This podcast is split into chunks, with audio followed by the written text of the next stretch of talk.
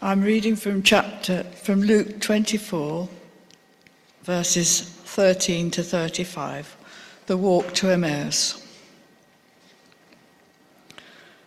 Now on that same day, excuse me, two of them were going to a village called Emmaus, about seven miles from Jerusalem, and talking with each other about all these things that had happened. While they were talking and discussing, Jesus himself came near and went with them, but their eyes were kept from recognizing him. And he said to them, What are you discussing with each other while you walk along? They stood still, looking sad. Then one of them, whose name was Cleopas, answered him, Are you the only stranger in Jerusalem who does not know the things that have taken place there in these days? He asked them. What things? They replied. The things about Jesus of Nazareth, who was a prophet, mighty in deed and word before God and all the people, and how our chief priests and leaders handed him over to be condemned to death and crucified him. But we had hoped that he was the one to redeem Israel. Yes, and besides all this, it is now the third day since these things took place. Moreover, some women of our group astounded us. They were at the tomb early this morning, and when they did not find his body there, they came back and told us that they had indeed seen a vision of angels who said that he was alive. Some of those who were there with us went to the tomb and found it just as the women had said, but they did not see him. Then he said to them, Oh, how foolish you are, and how slow of heart to believe all that the prophets have de- declared. Was it not necessary that the Messiah should suffer these things and then enter into his glory? Then, beginning with Moses and all the prophets, he interpreted to them the things that him, about himself in all the scriptures. As they came near the village to which they were going, he walked ahead as if he were going on. But they urged him strongly, saying, Stay with us, because it is almost evening and the day is now nearly over. So he went in to stay with them. When he was at the table with them, he took bread, blessed and broke it, and gave it to them. Then their eyes were opened, and they recognized him, and he vanished from their sight. They said to each other, Were not our hearts burning within us while he was talking to us on the road? While he was opening the scriptures to us. That same hour they got up and returned to Jerusalem, and they found the eleven and their companions gathered together. They were saying, The Lord has risen indeed, and he has appeared to Simon. Then they told what had happened on the road and how he had been made known to them in the breaking of the bread.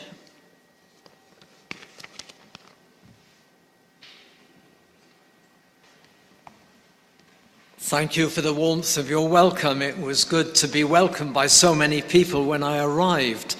Uh, it's usually the test of a church uh, that my wife and I used to do when I was president was to stand in the middle of a room and wait and see if anybody came up to us. But they do here, so that was good. And thank you, Simon, for your welcome. It's good to be here to share with you. It was my privilege to visit my neighbour Tom over the last few months, especially to share in the last days of his declining health. Tom died last month at the age of 93, having worked all his life, like his saviour, as a carpenter. The beautifully carved pieces of furniture and wall panels, as well as the more regular pieces of repair and handiwork, in buildings, including, in fact, the church where I worship, are witnesses to his skillful de- de- dedication to his skill. to his work. In our conversations, Tom would lament the state of society and the world, and he would ask serious questions about how God could be seen to be at work in such a world.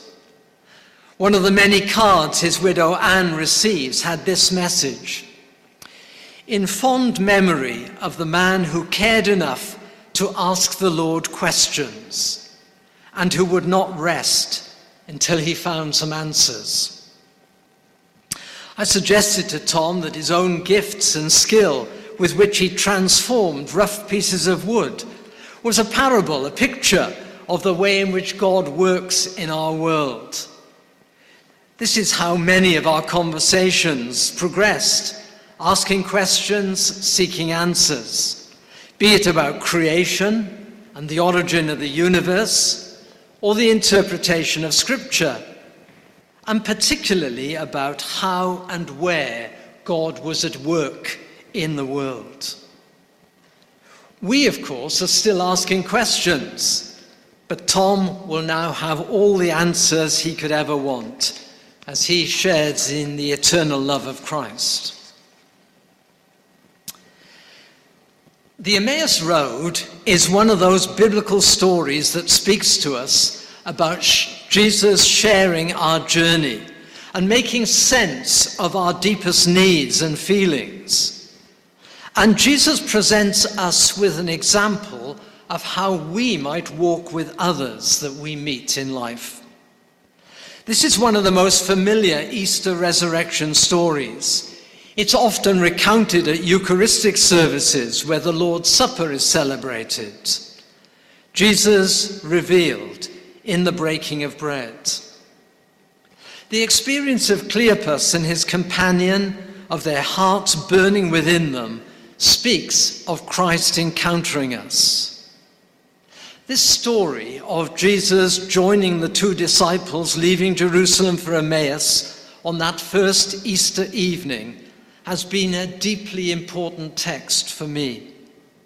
The center of my faith journey is based on an ongoing relationship with the Christian scriptures and in my personal encounters with the risen Lord Jesus. For me, the scriptures contain pathways of God's grace in the life of the Jewish people and, in and the particular characters then in the communities of the Old Testament story, which culminates in Jesus and his own followers. The Emmaus Road experience is more than a story that happened once upon a time. It's a blueprint of what being a follower of the post resurrection Christ means. So Jesus encounters us. Jesus never forces his way on us. On the road to Emmaus on this first Easter evening, he says, What are you discussing together as you walk along? Tell me about it. What's your story? The women have discovered the empty tomb, resulting in a mixture of fear and joy and confusion and disbelief. Cleopas and his companion have left for home. Behind them, they've left those sad, tragic, and traumatic events. The seven mile walk from Jerusalem to Emmaus would have taken at least two hours, and today their pace, no doubt, would have been much slower because of their emotional state. Their conversation is heavy with sorrow and disappointment and sheer bewilderment. As they walk, a stranger joins them. May have caught up with them unnoticed because they were so engrossed in their own concerns they didn't see the stranger coming. The stranger asks them what they're talking about. What, what seems to have made you so sad? Cleopas's reply is sharp.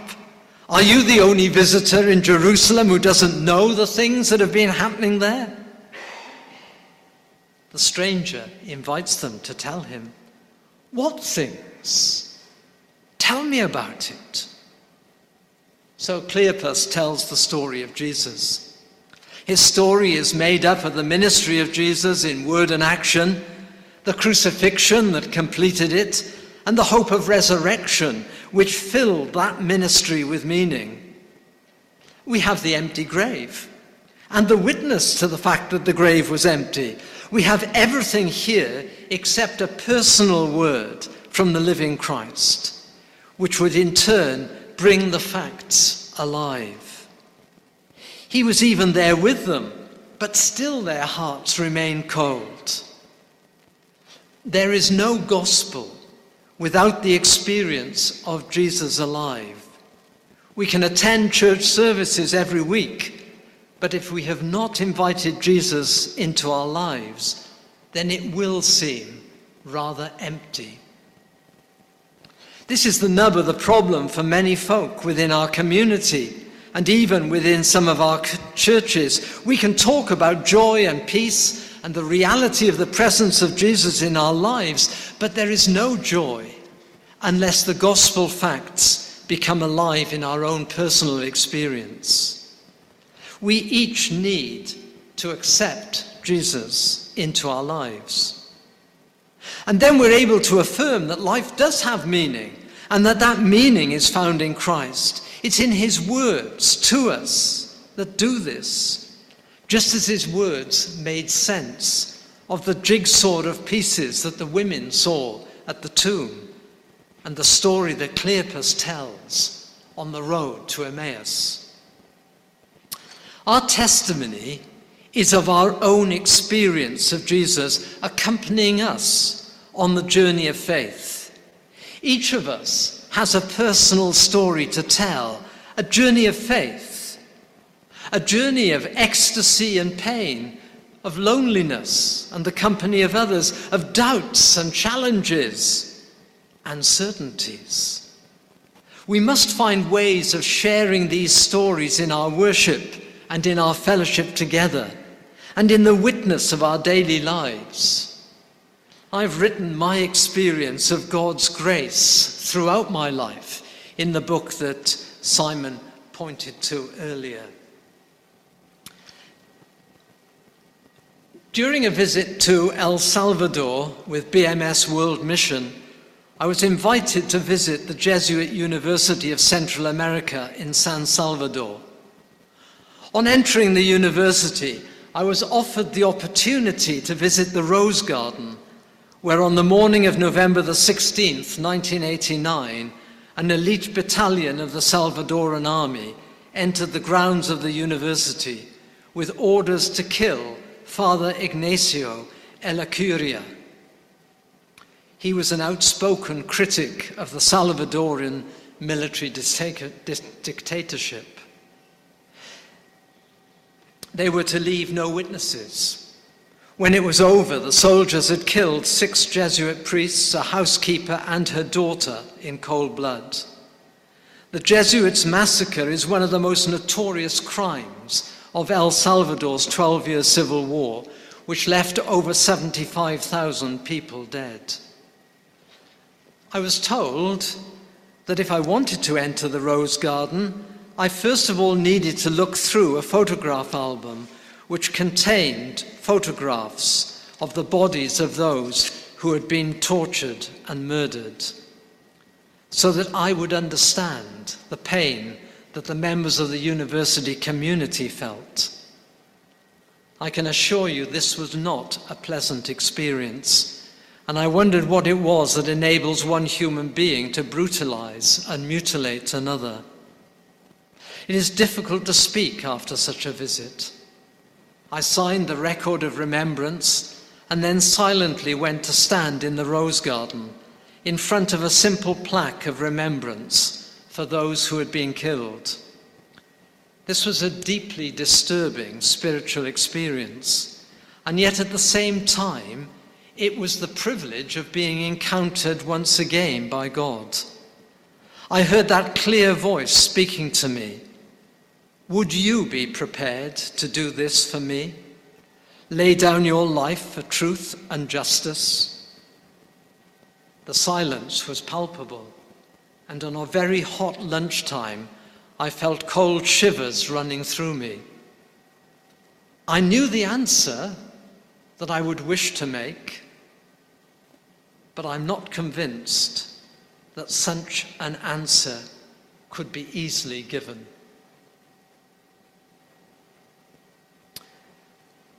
So, what about the community in which we live?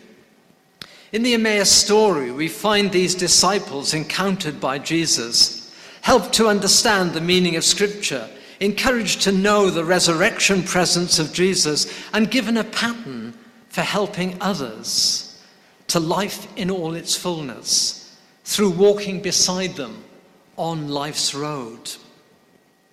In our fellowship life together, and in our part of the mission of Christ, we might learn from Jesus' way of dealing with people, his interest in them, his understanding of their way of life.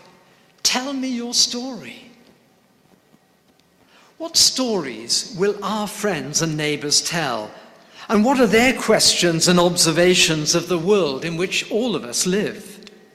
Our own society has changed, and the church is no longer at the centre. Yet some churches, like this one here in Bloomsbury, are heavenly involved in community projects and the care of the disadvantaged. This is a contribution that is increasingly recognized by local and national government, and they encourage and support churches to be involved in community projects. There is much happening at a local level with food banks, debt counselling, housing grants, and with such organisations as Christians Against Poverty and involvement with non church groups such as Citizens UK. So there are three important questions about our engagement with the society we seek to serve. Does our church effectively help us to live in the contemporary world? to engage faith with life and work issues? Is our church effective in preparing people for their role in mission, to understand the current context and to experience the power and presence of God? Is our church an attractive community to those who don't know Jesus? Do we present Jesus, for example, are we a demonstration of Christ like love? Now, I suspect from what I already know of this church, I do follow you on the website and on YouTube from time to time, and I suspect that Bloomsbury would answer all of these questions positively. If we all live in the world, why is the church alien to those with whom we live the rest of the week? We need a reality and an integrity in all we do and say. Christianity that is relevant to daily living will be honest and open and vulnerable. It doesn't censor the agony of broken relationships, the bewilderment of unanswered questions, the struggle of work, the scandal of death, the impact of evil on ourselves and those around us. Too often, the church looks to be life denying rather than life affirming. We have emphasized a sacred secular divide which our Christian forebears would not have recognized. We believe that some parts of our life are really not important to God. Things like work and school and sport and television and politics and sex. But anything to do with prayers and church services and church based activity is vitally important. Many people have never heard a sermon on the theology of work, the God given joy of committed sexual relationships, our political responsibility, or how to challenge the many opinions that we see and read in the media. Seeking justice Finding satisfaction and contentment are conversations that we might have with our neighbours. It is in Christ that we find value and love and purpose. Someone who makes sense of life and who can hold on to us in the night time of our fear and anxiety. With the gathered body of Christ in our worship on Sundays and in our midweek meetings. There we are strengthened to be the scattered church that we are, where we are involved in the mission of Christ. The gospel is about saving and transforming the people of God to function as an alternative community in which the justice and compassion and creativity of God are demonstrated. And by its very existence, such a community will challenge the corrupting systems and hierarchies of the world and will demonstrate that things can be different. And we will maintain the hope that sin and death will not have the last word in the life of our community. And of course, we journey with others. If Jesus is going to change the world, what sort of community will his followers have to be? Jesus is a model for the way in which we understand people. To set Jesus' ministry, his words, and stories in context, we recognize that he spent the first 30 years of his life amongst ordinary people, sharing the common life of the village community of Nazareth, perhaps occasionally journeying to a family celebration in another village, for example, a wedding celebration at Cana, or an annual pilgrimage to Jerusalem for the Passover or one of the other major Jewish religious festivals. The picture is of village life, a small local synagogue, obedience to parents, work in the local building and furniture trade as a carpenter alongside his father. This was not a significant place to grow up from a worldly point of view, as Nathanael was quick to point out to Philip, can anything good come out of Nazareth? But for us, this upbringing, this life experience was extremely important. This was God's self emptying. This was the place where Jesus learned about people and life in the raw. This is where Jesus entered into people's stories. This is where God shares my life and shares my experience and understands what it means to be me, to means to be you, knows what makes us laugh, what makes us cry. Here is a model for our ministry and involvement in the mission of Christ. Understanding people, sharing their lives, drawing on our own experience of living the life of our friends and neighbors. We know our neighbors' lives and questions, their joys and concerns, because they're also ours. We understand the impact of the news of the war in, Ukraine the latest pointless killing of a young person on our streets, the continuing financial crisis because we share the feelings of sorrow and anger and fear and anxiety and despair. But we're also able to speak of how our faith in Christ, suffering with and for the world in love, has supported and strengthened us through all of this and has given us peace. For this reason, it's often the congregation who are the experts in the mission of church, not the pastor, because they share the same life as their neighbors and they're the, in the best position to be the church's evangelists. So, as we talk about all those people with whom we are in contact, we remind ourselves that for many of those people, life doesn't make sense. For many people, Jesus is simply a character in history, perhaps, or simply an expletive to express exasperation. We know lots of people who are asking questions, expressing their view that the world is a terrible or a terrifying place, or simply struggling through life with no hope except perhaps a win on the lottery, Grand National, but a life that's controlled by fate. How do we share the gospel with such people? How do we minister to them? Like Cleopas, with whom Jesus walked on the road to Emmaus, They may have some knowledge of the ministry, crucifixion, claims of the empty tomb, but it's not helping them. So, how do we help people to understand and to find meaning to life? That meaning that we have found in Jesus? The answer is that we need to follow Jesus' pattern. First, we listen to people.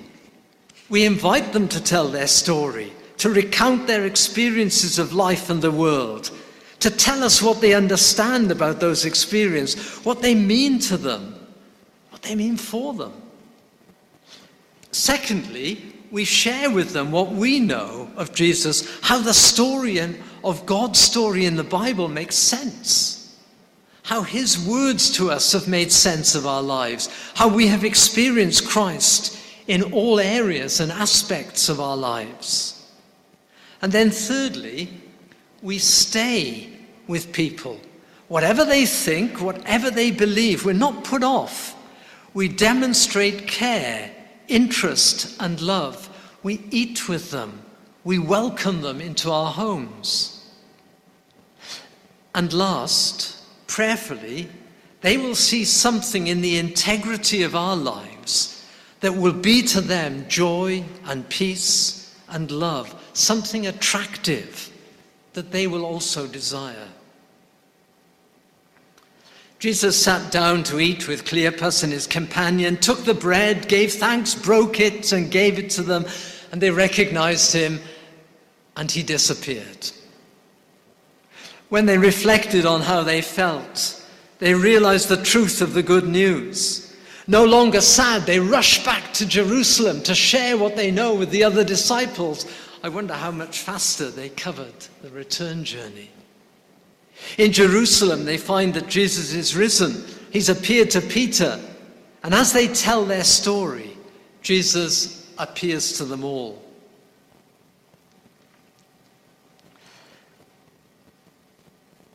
returning to Jerusalem and sharing that experience with the community of faith. That's important. We need to share our experiences of God, shared in the community of faith, sharing together our stories. We have just shared the 25th anniversary of the Belfast Peace Agreement. Northern Ireland has a very important place in my heart, and I've visited there for the last 30 years through the Troubles and then after the peace agreement. And I continue to pray for peace in Northern Ireland. At the height of the Troubles, the late David Watson, evangelist, author, vicar of St. Michael le Belfrey in York, was invited to preach at a Belfast church. There had been yet another terrorist atrocity, and the congregation were depressed, bowed down with pain and despair and a lack of hope. He stood in the pulpit and invited the congregation to stand and to repeat the words Jesus is Lord, over and over and over again. As they did, he comments, they began to start up, stand upright, their faces relaxed, and hope spread to their eyes. They recognized that Jesus Christ is Lord of all and that He is with us. He journeys with us, and we journey with others in the truth and hope of those words. To the God of resurrection, we give our failures, our disappointments, our sorrows, our worries, our pain, our problems, our doubts, knowing that in Christ there is redemption, restoration, and resurrection. So we can shout out our Easter greeting Alleluia, Christ is risen. He is risen indeed. Hallelujah. Let me add a postscript. At a college retreat in South Wales at the beginning of this century, a retreat that was actually led by Simon and our colleague Karen Smith, those of us who gathered were each invited to reflect on how we understood ourselves and God. And I wrote the following prayer with which I begin my book. So I invite you to listen to this prayer. Here I am, Lord, fractured, flawed, failing. But in Christ, I am redeemed, restored, renewed. And through the Spirit, I am brought into a relationship, being transformed, becoming truly human. Hear my thanksgiving, God my Creator, Christ my Saviour, Holy Spirit my companion. For you are the eternal God, watching, waiting, within and without.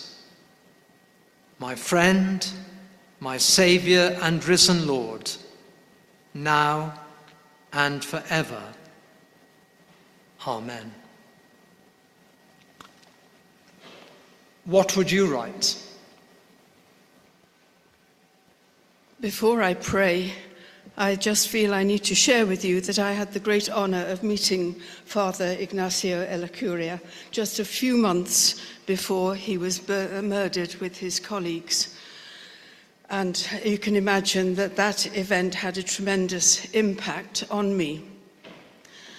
We have somewhere in the church, I don't know where it is now, it used to be in, used to be the chapel, uh, a hand-painted cross from El Salvador, which was given to us by the Baptists of First Baptist Church um, in memory of Maria Cristina Gomez, who was a Baptist woman teacher who also was abducted and murdered for her work with women's, women's literacy groups.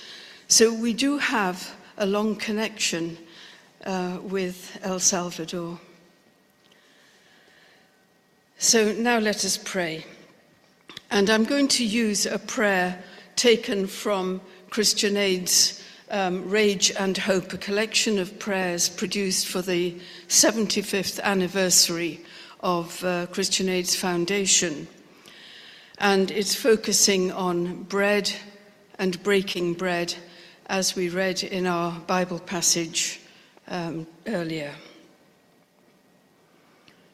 Creator God, show us how to bake in the kingdom of God. Not the flat bread of a cold equality that is reasonable, clinical, and clean, but the yeasted, enriched dough of a joyful, generous, and overflowing abundance. Loving Jesus, who broke unleavened bread at your Last Supper, and who then, risen from death, shared bread at your disciples' table so that their eyes were opened. Come now to us in our time and open our eyes to imagine new the kingdom of God. Breath of God, Holy Spirit, revive the dull, leaden dough of our tired world.